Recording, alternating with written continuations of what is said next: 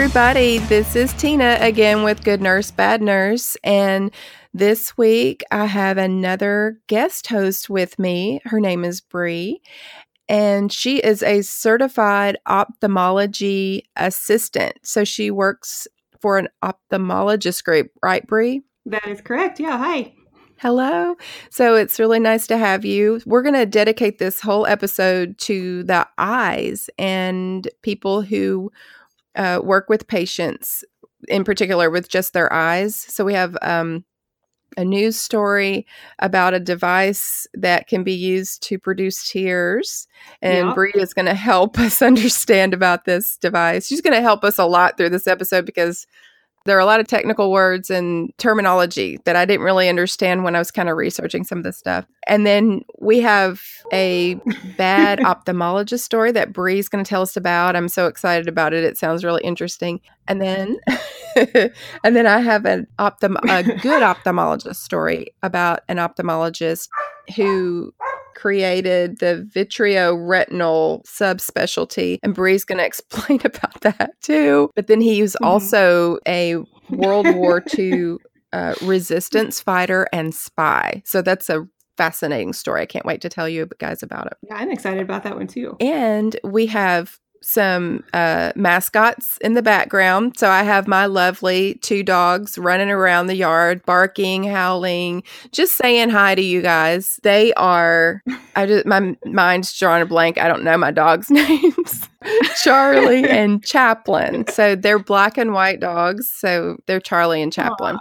And Bree, that is adorable. Who are our little mascots on your side? So I have Mac and Griff. Mac is an Aussie Shepherd, and Griff is a Great Pyrenees mix. Oh my gosh!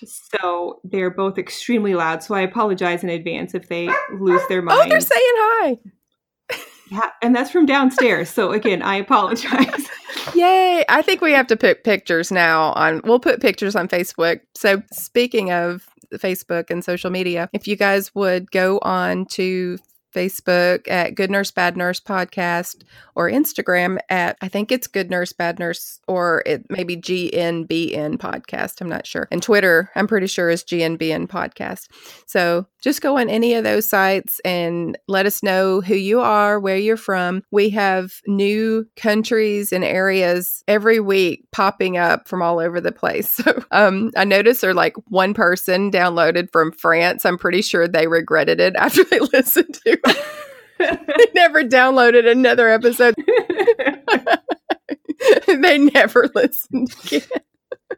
So I'm like, well, thanks, France, for the one download. Never again. I know.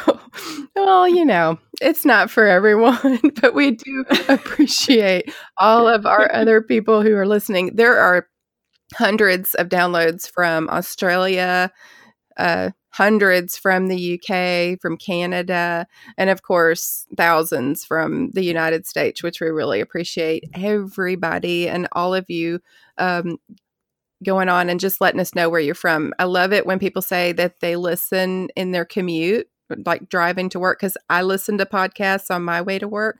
It's just, it keeps me company and entertained in that little 20-minute drive that I have to work, sitting in traffic, that sort of thing.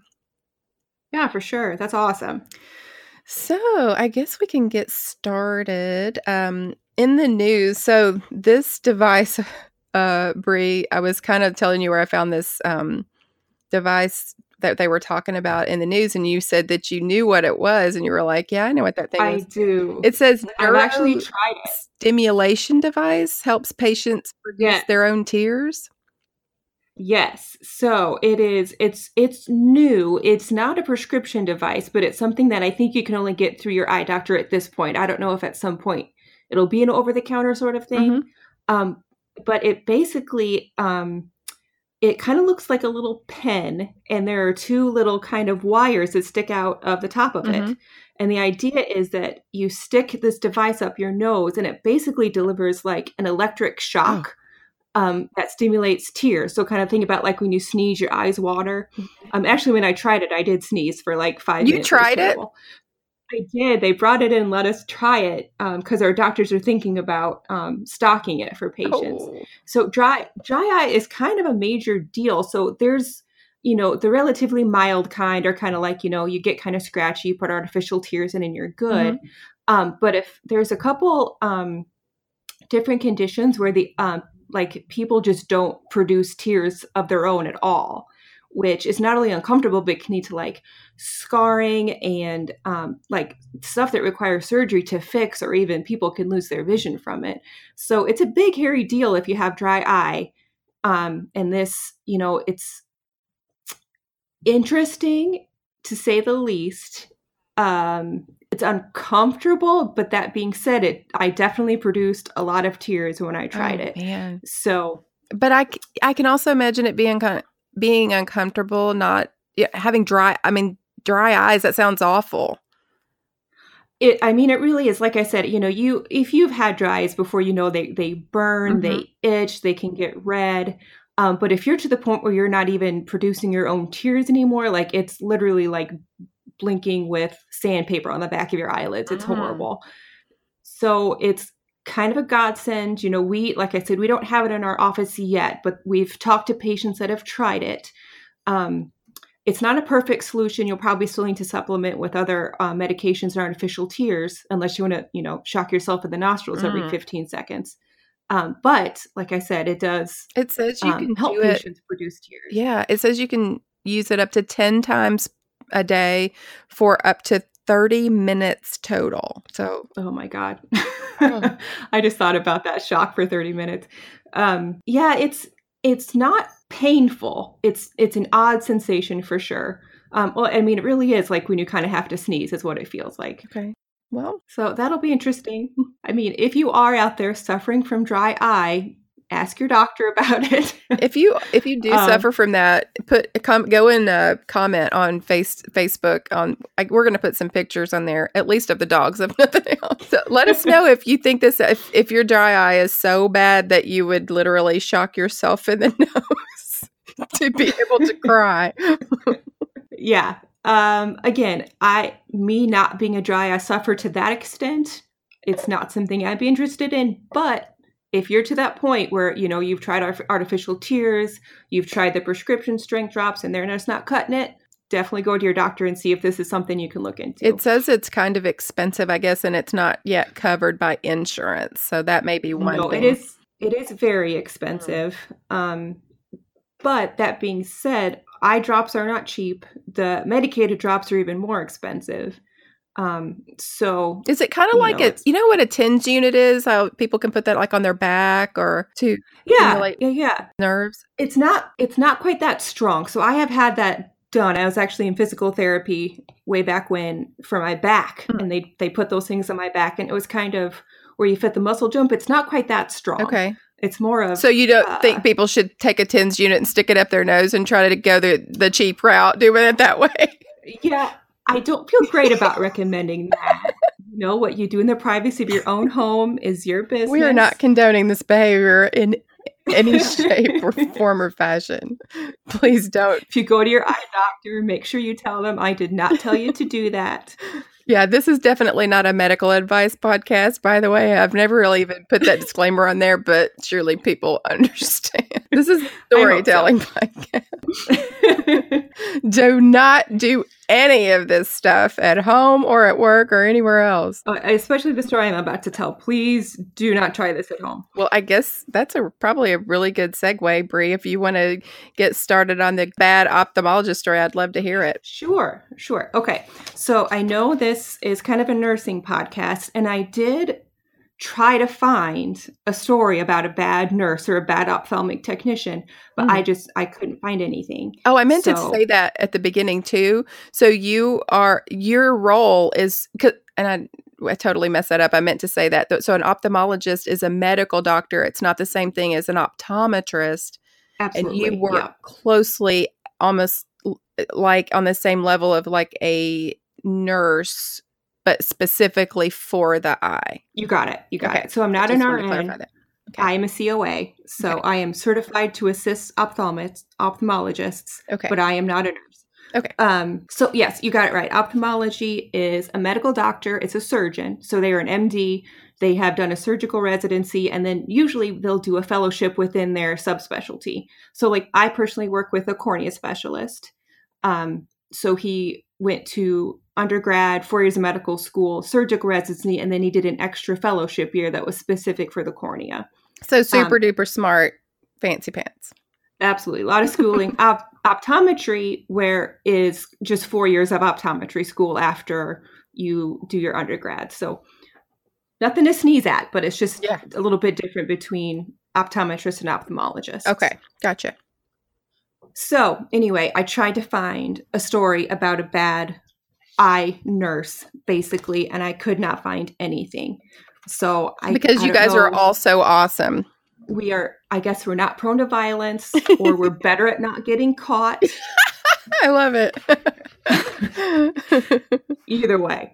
So, yeah, I could not find anything for ophthalmologist, tech, or nurse specifically, but I did find the story about the murder of Dr. Brian Stidham. So this has all the twists and turns of a 40-hour special, and it was. There is an episode of 48 Hours that you can actually find on YouTube if you want to go into more depth than I'm about to go into. I love it. You always know it's going to be a good story if there's a 48 Hours about it. And a Forensic Files. There is both. Ooh. So... I love Forensic Files. I'm setting myself up for failure. They're doing a much better job than I'm about to do. Don't overexpect. That's like when you tell somebody a movie's really funny and then they don't think it's funny. So I'm usually, if people are like, it's a good movie, I'll look at it and be like, just go see it. I don't want to mess it up for you by telling you how funny I think it is. No disclaimers. So don't think it's going to be it's going to be bad, but keep listening. Yeah, keep listening and then go to YouTube and you can watch those shows. That will do a much better job than I'm about to do. Okay, so Dr. Brian Stidham was born in Texas, and he actually went to Harvard Medical School in the early 90s, so pretty smart. Yeah, definitely. And then he did his residency with the University of Texas, and while he was in residency, he met his wife, Daphne, and they actually went on to have two kids after he finished his residency. He did a fellowship in pediatric ophthalmology in Indianapolis, and he actually specialized in strabismus correction. And strabismus is basically when you have crossed eyes, which is not a term we like to use because it's, I don't know, it just seems a little bit insensitive, but that's what it is. It's when people have an eye that turns either in or out. Really common in kids, but usually if they specialize in strabismus, they're doing kids and adults because it can happen to anybody. Okay. So he did that in Indiana, and then after he finished school, he went back to Texas and practiced there until he answered an ad placed by Dr. Brian Schwartz in a trade journal, who was actually looking for a pediatric specialist to join his practice in Tucson. And this was a very successful clinic. According to reports, they were doing like $1 million a year in business between the two doctors. So Brian Stidham went and joined that practice in October of 2001, but he left in October of 2002 and started his own practice in Tucson. Okay. But in October 2004, he was found murdered in the parking lot of his pediatric practice. Oh. He had been stabbed 16 times and had a 2-inch skull fracture. Mm. That's pretty serious. Yeah. Murder. He was discovered by the cleaning crew, but there were no witnesses, and his Lexus was missing from the scene. And then when the police came on the scene, they found the car's registration near the body. Oh, that's weird. Yeah, right? So, why would you take out the registration? It's usually kept in the glove compartment. That's odd. So the car is gone. The registration's left behind, and also his wallet was full of money and credit cards was still on the body when police found him. It's almost like they're like, hey, in case you didn't know, this is who this person is. They're leaving all this identification. And yeah, it's odd, right? Unless like, unless they were just trying to, they didn't want anybody to, if they got pulled over, they wouldn't have the registration. So they would know it was his. Yeah, exactly. And actually sound like a very smart person, whoever did this. Oh, you just wait. No. So, of course, the first thing you do in this situation is you talk to the spouse. So they tried to call Dr. Stidham's wife, Daphne, and she wasn't answering the phone. So they actually had to go to the house. The door was locked, so they ended up having to break in. and they found her in bed asleep. And they woke her up, and the first thing she said when she was awoken was, "Is my husband dead? Has he been shot? Is he dead?" Daphne. So that's a weird thing to ask. It's really weird. I wonder why she would ask that. And then when detectives asked her where she had been that night, she said she was talking to somebody about some estate documents. Oh, really? And also on the nightstand next to the bed was copies of estate documents, like her husband's life insurance policy. Oh, yeah, because, you know, that's just good reading material for right before you go to sleep. Yeah, like that doesn't look great. Like your husband's dead across town and you were talking about his life insurance at the time he was murdered. That's perfectly normal, you know. Yeah, like you do. But actually she was cleared like almost immediately by detectives. What? One detective just said, "I don't think it's her. I think we should look somewhere else." I'm so confused. Yeah, that's all it took. Like, well, she said she didn't do it. I mean, what are you going to do? She was asleep in bed with the phone disconnected. But she like killed him, ran home, jumped in the bed real fast. Locked the door. Took a Benadryl. Yeah. The phone. Yeah. She's sitting there with her eyes like squeezed together, squeezed shut. She's like trying so hard to pretend like she's yeah. So one of the detectives in the 48 hours that I watched actually just said they didn't think it was her. So they moved on. Ladies, figure out what she told them to clear her himself immediately. But so since the car was gone, detectives immediately thought that it might have been like a carjacking gone wrong, which happens. You know, people steal cars, except again, his wallet was still on his body. And two, really, if you're carjacking somebody, you're just after the car. Like you don't stab somebody 16 times and give them a skull fracture. True. To take the car. So, but they didn't have anything else to go on at this point. Again, there was no eyewitnesses. There was not any cameras in the parking lot to record anything. And he had already been dead a couple hours before anybody found the body. So they actually called his cell phone. They pinged his phone and they found his car about 6 miles away, just left in a parking lot of an apartment complex. And there was blood inside and outside of the car. So immediately detectives were like, it looks like somebody attacked him before he was in the car.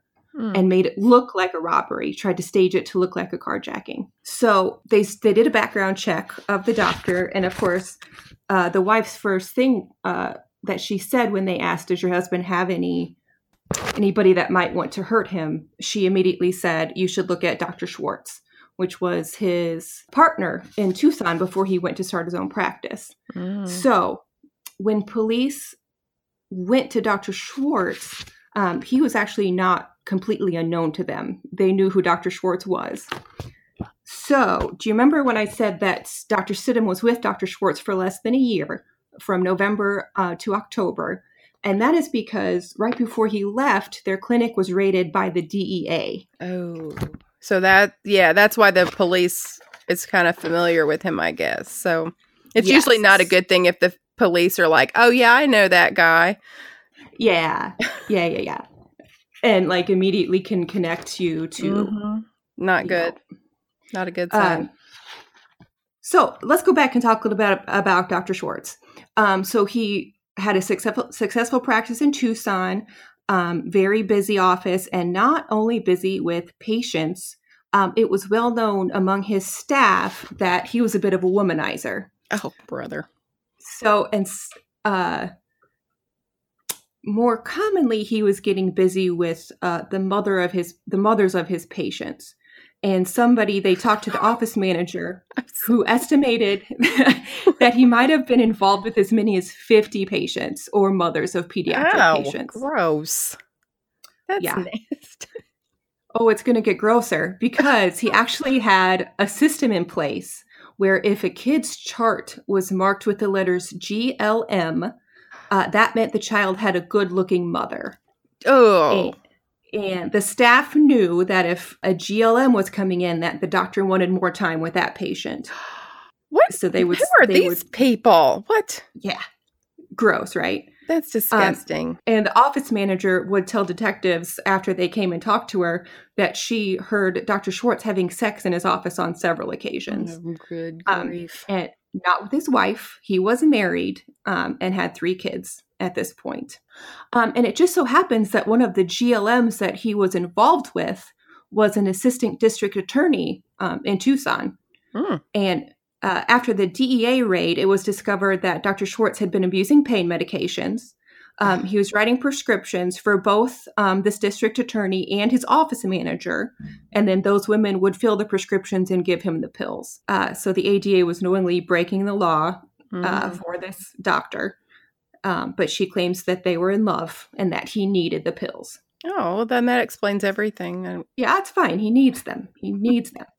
So after the DEA raid, he was actually charged with, I think, like 77 counts of drug abuse and drug fraud for writing prescriptions that he was then taking. And because of this, his license was suspended until he completed court-ordered rehab. And he does enter rehab. And actually, I couldn't find anything that said after he got out that he was abusing medication. So it does seem like the rehab worked. But while he was in rehab, word got back to him that Dr. Stidham wanted to leave the practice to start his own. And Dr. Schwartz was just livid about this. So he calls the office manager and says he wants him fired, that he was going to try and steal his patients. And the office manager basically said, I'm not going to fire him. If you want him fired, you can fire him. But he can't really do that because he's in rehab right now. And actually, Dr. Stidham did take a lot of the pediatric patients with him, it's kind of understandable, Yeah. Addiction is a very serious problem in this country, and doctors are by no means immune to addiction. All right. But at the same time, if you're a parent and you hear the doctor can't see your child right now, he's in court-ordered rehab. Mm-hmm. No, like you're not going to want to. No. Yeah. You can't really blame him. He's doing surgery on children's eyes. I can't imagine taking my child to the. I could sympathize with him because I would, like you said, it could happen to anyone, and I would hate that for him. But for me, I would not trust him with my child's eyes. Yeah, exactly. And a lot of people felt that same way. So they did end up going over to Dr. Stidham's practice. But because of this, Dr. Schwartz took this all very personally, that Dr. Stidham was destroying his practice. So he kind of started telling people that he wanted Dr. Stidham dead. Ooh. And he didn't only say that. Actually, what he said was he wanted him 6 feet under. Good grief. Which, you're not the godfather, you're an ophthalmologist, just relax a little bit. And not only that, he was not only telling people that he wanted Dr. Schwartz or Dr. Stidham dead, he was saying how he would do it. That he would stage it to look like a robbery and that he would hire somebody else to do it. Good grief. He's not very smart, is he? I mean, what is... Yeah, no. So pretty much immediately, the police were like, yeah, we should probably go talk to that guy a little bit more. But when they went to interview Schwartz, he immediately said, I couldn't have done it. I have an alibi. I was on a date. And this was a new woman, by the way. Yeah, his wife had divorced him. Him and the district attorney had broken up after the rehab stint. So this was a new woman that he had met online. So when the police go to talk to her, she says, yeah, we were on a date, but it was a little bit weird. It was a weird date. So how was it weird? Well, I should mention also when the police interviewed this woman, she said they had only been on 2 to 3 dates after meeting online, but Dr. Schwartz had already proposed to her and asked her to marry him. Because he wants, what? Do you think he's thinking so far in advance, like if they're married, that she can't testify against him or something like that? Good grief. I didn't think about that, but now I definitely am. But red flags everywhere. So, again, she said it was a weird date. And when the police asked her how it was weird, she said, well, about halfway through, Dr. Schwartz asked if his friend Bruce could join them, if she wouldn't mind if his friend joined them. So she's like, yeah, I guess, go ahead. A little bit weird. And so was it Bruce from Family Guy? It might as well have been. Hey, y'all. Sorry, I'm not going to be able to get that. You guys don't watch Family Guy. Those who watch Family Guy will totally appreciate that joke. Because Bruce just pops up. He pops up in random episodes. You never know when he's going to just show up. And it's just so funny. And he's got this little voice. It's hilarious. So anyway, sorry, keep going. I don't know if I have any quotes here from Bruce, but if I do, I might need you to read them in that voice for me. Okay. Okay. So Bruce shows up to their date, and she notices that he doesn't order any food, but he's eating off of their plates during their little conversation at dinner. And when she asks Dr. Schwartz how he knows Bruce, he said, he's a friend of mine from rehab. But she also noted that Bruce ordered a drink, which doesn't really seem like something like somebody recovering from addiction would probably do. Mm-hmm. And she also noticed while they were talking that Dr. Schwartz asked Bruce, how did those blue scrubs work out? And Bruce said, they were great. Thank you. And when the woman asked, why do you need scrubs? Are you a doctor? He said, no, I'm a horseback rider. Because, of course, if you're riding horses, you want to have thin polyester scrubs on. Oh, boy. Something's way off about Bruce. So the world's most awkward date wraps up. And then three start driving around town. And when she asked where they were going, Schwartz said he was going to find Bruce a hotel room. So they dropped Bruce off at the room that he rented, and his date went home. And then the next morning, Schwartz called his date. And after she picked up, he immediately said, did you hear my old partner was murdered last night? And she said that immediately a chill went through her, and she asked, did you do it? And he said, of course not. How could I? You're my alibi, right? And hung up the phone. So that's a little weird. Oh, she knew something was not right. So a guy you've been on 3 dates with who's already proposed marriage calls you to tell you his old partner's murdered and you're my alibi, by the way.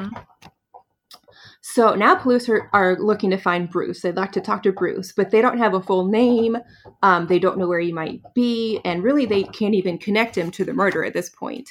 But they did find a gas station really close to the murder scene that when they asked the clerk if she remembered seeing anything weird that night, she said, well, a guy in blue scrubs came in and asked to use our phone because his car had broken down.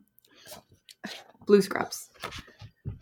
So when they find the security footage, they do see a man in blue scrubs on the phone, but they can't really see a face. But when they check the call records for the phone, they see that the call was placed to Dr. Schwartz's cell phone. Oh, of course it was. And then when they check Schwartz's credit card, they see that he had rented a room at the nearby Hilton, and they ended up finding Bruce. I don't think he was at the hotel at that point. I think he was a homeless man. I think they found him kind of just outside of Tucson when they finally tracked him down. So he really just picked this homeless man up and talked him into doing this? Actually, he was a patient of Dr. Schwartz. Oh. When the cops went to the office manager, Dr. Schwartz's office manager, and asked, does he have a patient named Bruce? They said yes. And he had treated him. Bruce had been in some sort of fight that needed treatment. He had an eye injury, so Dr. Schwartz treated him for the eye injury. Okay. So Bruce, like I said, he's homeless. He is an addict, and he is actually on the run from Indiana for a parole violation when they finally catch up to him. But the thing is, there is no fingerprints in the car or on the body, so they can't link him to the murder until they swab for DNA inside the car, and they found a small, a dash of DNA, and it belonged to Bruce, and it was on the tuner of the radio. So when he stole the car, he apparently didn't like the station that Dr. Stidham had been listening to and switched it. So he changed it. He must have wiped everything down except the knob for the radio station. Yeah. I'm assuming if Dr. Schwartz gave him scrubs, maybe he gave him some gloves to wear too, stole them from work. So on October 15th, Bigger and Schwartz were both arrested. And actually, when they arrested Dr. Schwartz, they found him naked with another woman. So not the date, not his ex-wife, not the other ex-wife. It was a new one. So Dr. Schwartz's trial began on November 8th. And the prosecution brought several of his former lovers and people to testify that said Schwartz had told them on several occasions that he wanted Stidham dead. And they did call the former ADA. She had been disbarred due to because of the DEA case against her. So she was no longer licensed to practice law, but she did testify. And in fact, she said that she had tried to warn Dr. Stidham that Dr. Schwartz was threatening him, but never followed up because she didn't want to scare him. Don't scare Dr. Stidham. Like, can I go on record as like, if somebody ever tells you they want to do me harm, like, go ahead and tell me. Yeah. Like, don't worry about my feelings. Just go ahead and tell me. It's okay. It's fine if I'm scared. I would rather be scared than dead. Yeah, exactly. Exactly. So after only 5 days of deliberation, Dr. Schwartz was found guilty of conspiracy to commit murder. He had paid Bruce $10,000 to kill Dr. Stidham, and he was sentenced to 25 years in prison and could be up for parole coming up in 2029. How is that possible to be up for parole? Well, and 11 years. I believe the trial, I think it was a hung jury to actually find him like guilty of murder. They just found him guilty of conspiracy to commit murder. I guess because it was so, well, and because he obviously didn't necessarily do it, but he hired someone else. So, I mean, he facilitated it for sure. Mm-hmm. But I guess the jury couldn't agree on that. They could just agree that he paid somebody else to do it. So Bruce was under trial in March of 2007. And actually, his attorney tried to argue that Schwartz had done everything, that he committed the murder himself, that Bruce had nothing to do with it. But of course, the jury didn't buy it because his DNA was in the car. Mm-hmm. And he was found guilty of first-degree murder and conspiracy to commit murder. And he is currently serving life in prison without the possibility of parole. And that is the murder of Dr. Brian Stidham of Tucson, Arizona. Okay, man, that was a good story. Good grief. Twists and turns. Bad doctors. Well, you know, it's so weird to me. Every time I do these stories and research the stories, reading about physicians, nurses, physical therapists, physician assistant. What else have we done? All of these different people who are so smart because you have to be, because you wouldn't be able to get through school to do this job. And yet they do such dumb things. Like they can't even get this whole thing right, whatever that is the bad thing that they're doing. Like, oh, for sure. That was the dumbest. Like, why don't you announce to everybody how much you hate this person, how much you would love to see him dead, and not only that, but you would go about doing it, and then go do it exactly that way. How completely stupid do you have to be to do that? Well, and then to bring your accomplice to the date with your alibi, like. Everything you just did was wrong. It's crazy. I mean, it's like he was intelligent on one level as far as just being able to understand just that one thing about the eye and ophthalmology and surgery and all of that stuff. Yeah. Maybe that stuff is so hard. It took up all of his brain cells. He just didn't have any left. I mean, that would definitely explain it because nothing else does. There's no excuse for any of this stuff. I'm glad he's going to be locked away for a while anyway. Yeah. I don't know that there's any chance that he won't get out after he serves his 25 years because, again, they didn't convict him of the murder itself. So double jeopardy. Unless another partner upsets him, then maybe he'll end up back where he is right now. Good grief. That's so scary, though. So, well, I have a good ophthalmologist that I'd like to talk about. And let me just say, when I was researching to try to find a good, because you had found that the bad ophthalmologist story, and it was so fascinating that I was like, okay, you definitely have to do that. That's a really good story. So I was trying to find the good one. There are tons and tons and tons of stories about ophthalmologists and other like people in the eye world, I guess, like what your profession is, and optometrists and technicians and all sorts of people who go all over the world helping people who have conditions that we probably take for granted in the United States that, you know, are easily corrected here. Yeah, absolutely. Like cataract surgery is a great one. Cataract is something that anybody that lives long enough is probably going to have to get it taken care of. Super routine surgery here in the States, but, you know, the people walking around third world countries effectively blind because they have cataracts and can't do anything about them. So that's kind of the number one procedure that ophthalmologists do, like with Doctors Without Borders or certain missions that they're just doing, you know, what we consider to be routine stuff here that changes people's lives when they don't have easy access to that kind of stuff.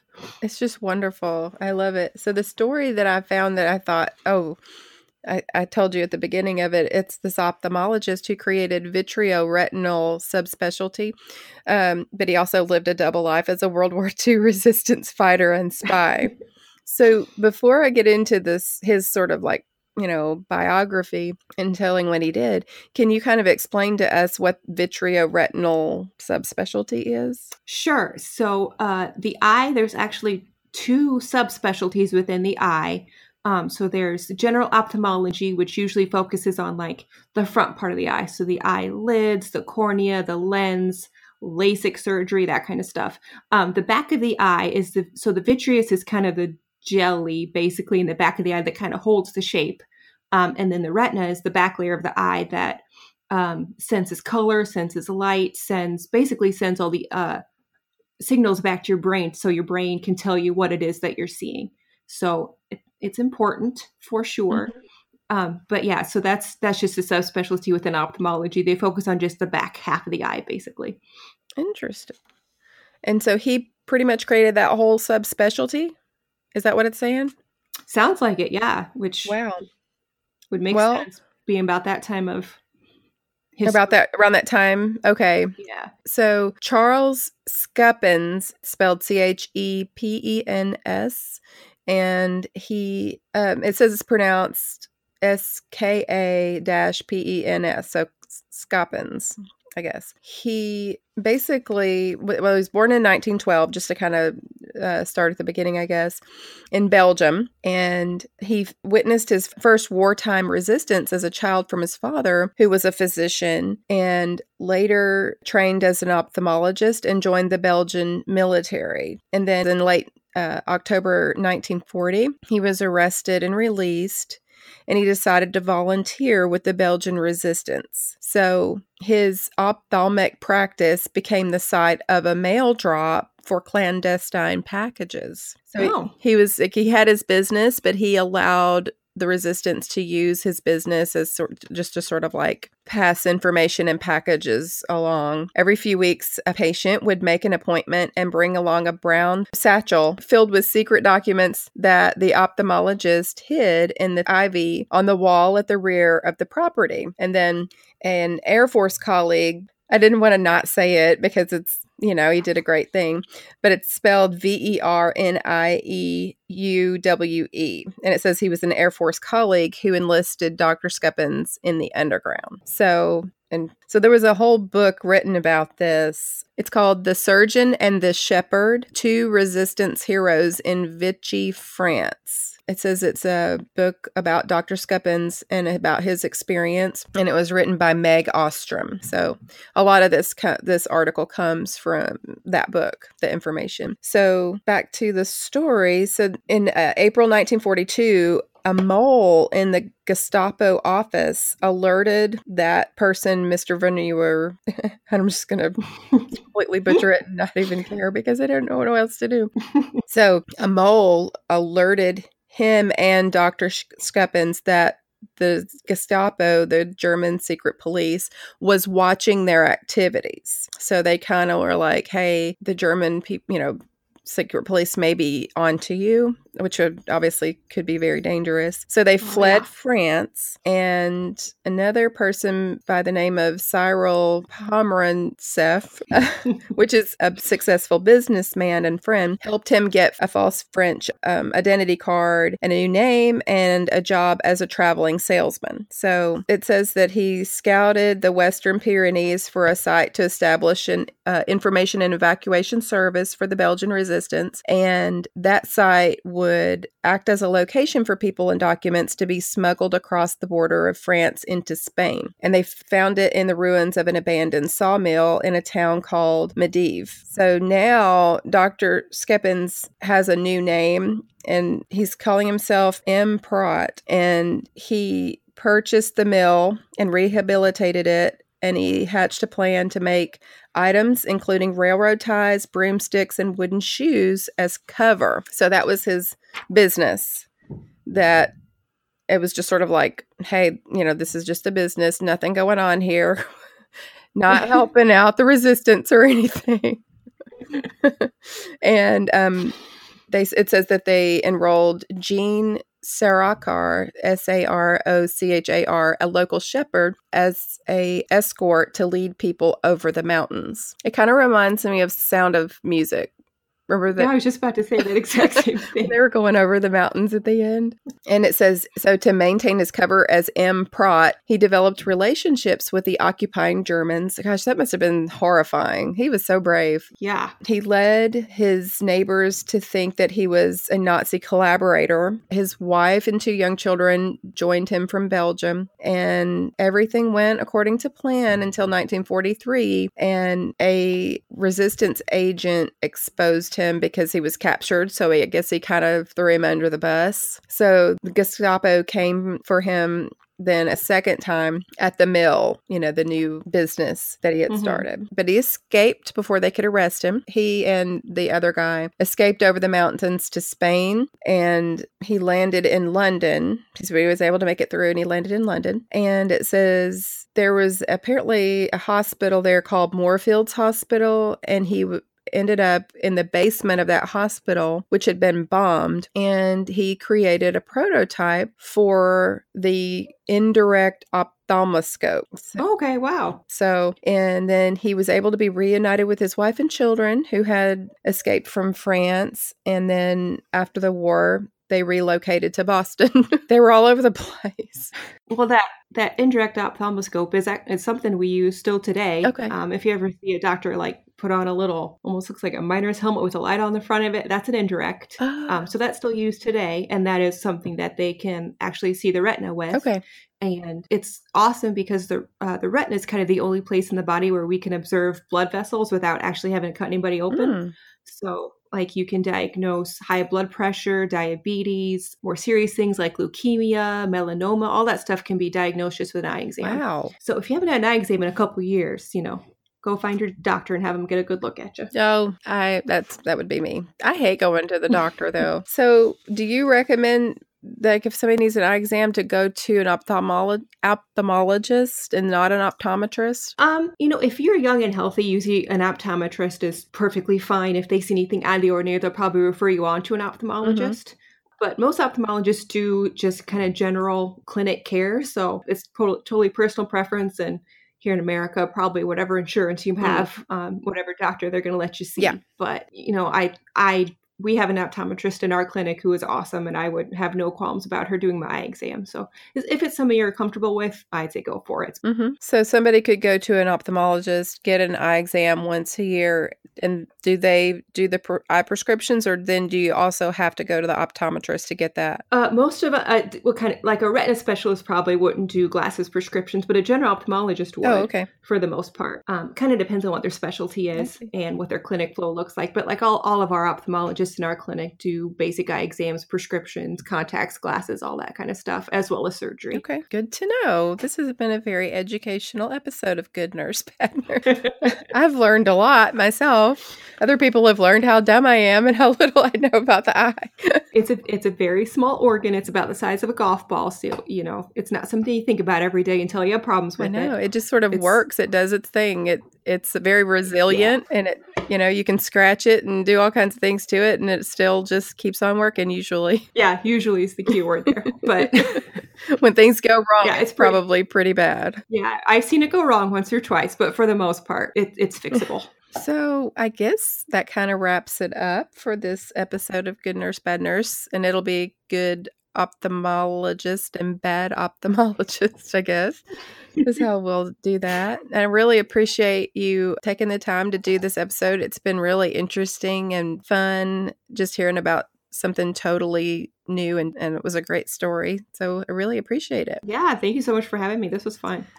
All right. Well, I guess you guys, we will be here again next week. I don't know who the story will be done with next week. I've got all different people that I meet with all the time and record. But just like I said, go on to Facebook and Instagram and give us a shout out. Let us know if you have any ideas for stories. If you are a medical professional and you're interested in co-hosting with me an episode, or you have a story you want to tell, go on to Facebook and let me know. Who knows? We may be able to work something out. So, Bree, do you know how we end the podcast? Yes, okay. But I'm going to need your help with it. I got the last half down. So I've started thinking that I should incorporate males into that as well instead of just girl. So last week, Meg was like, hey, what do you do if it's a guy? And I'm like, well, so far I haven't had a guy co-host, but that's probably going to be a problem at some point. So we could say, even if you're a bad girl or boy, be a good nurse. Yeah, that works. Okay, let's start. Are you ready? Okay. Yeah. Even if you're a bad girl or boy, be a good nurse. Yay! That was perfect. That was perfect. That's the way it was.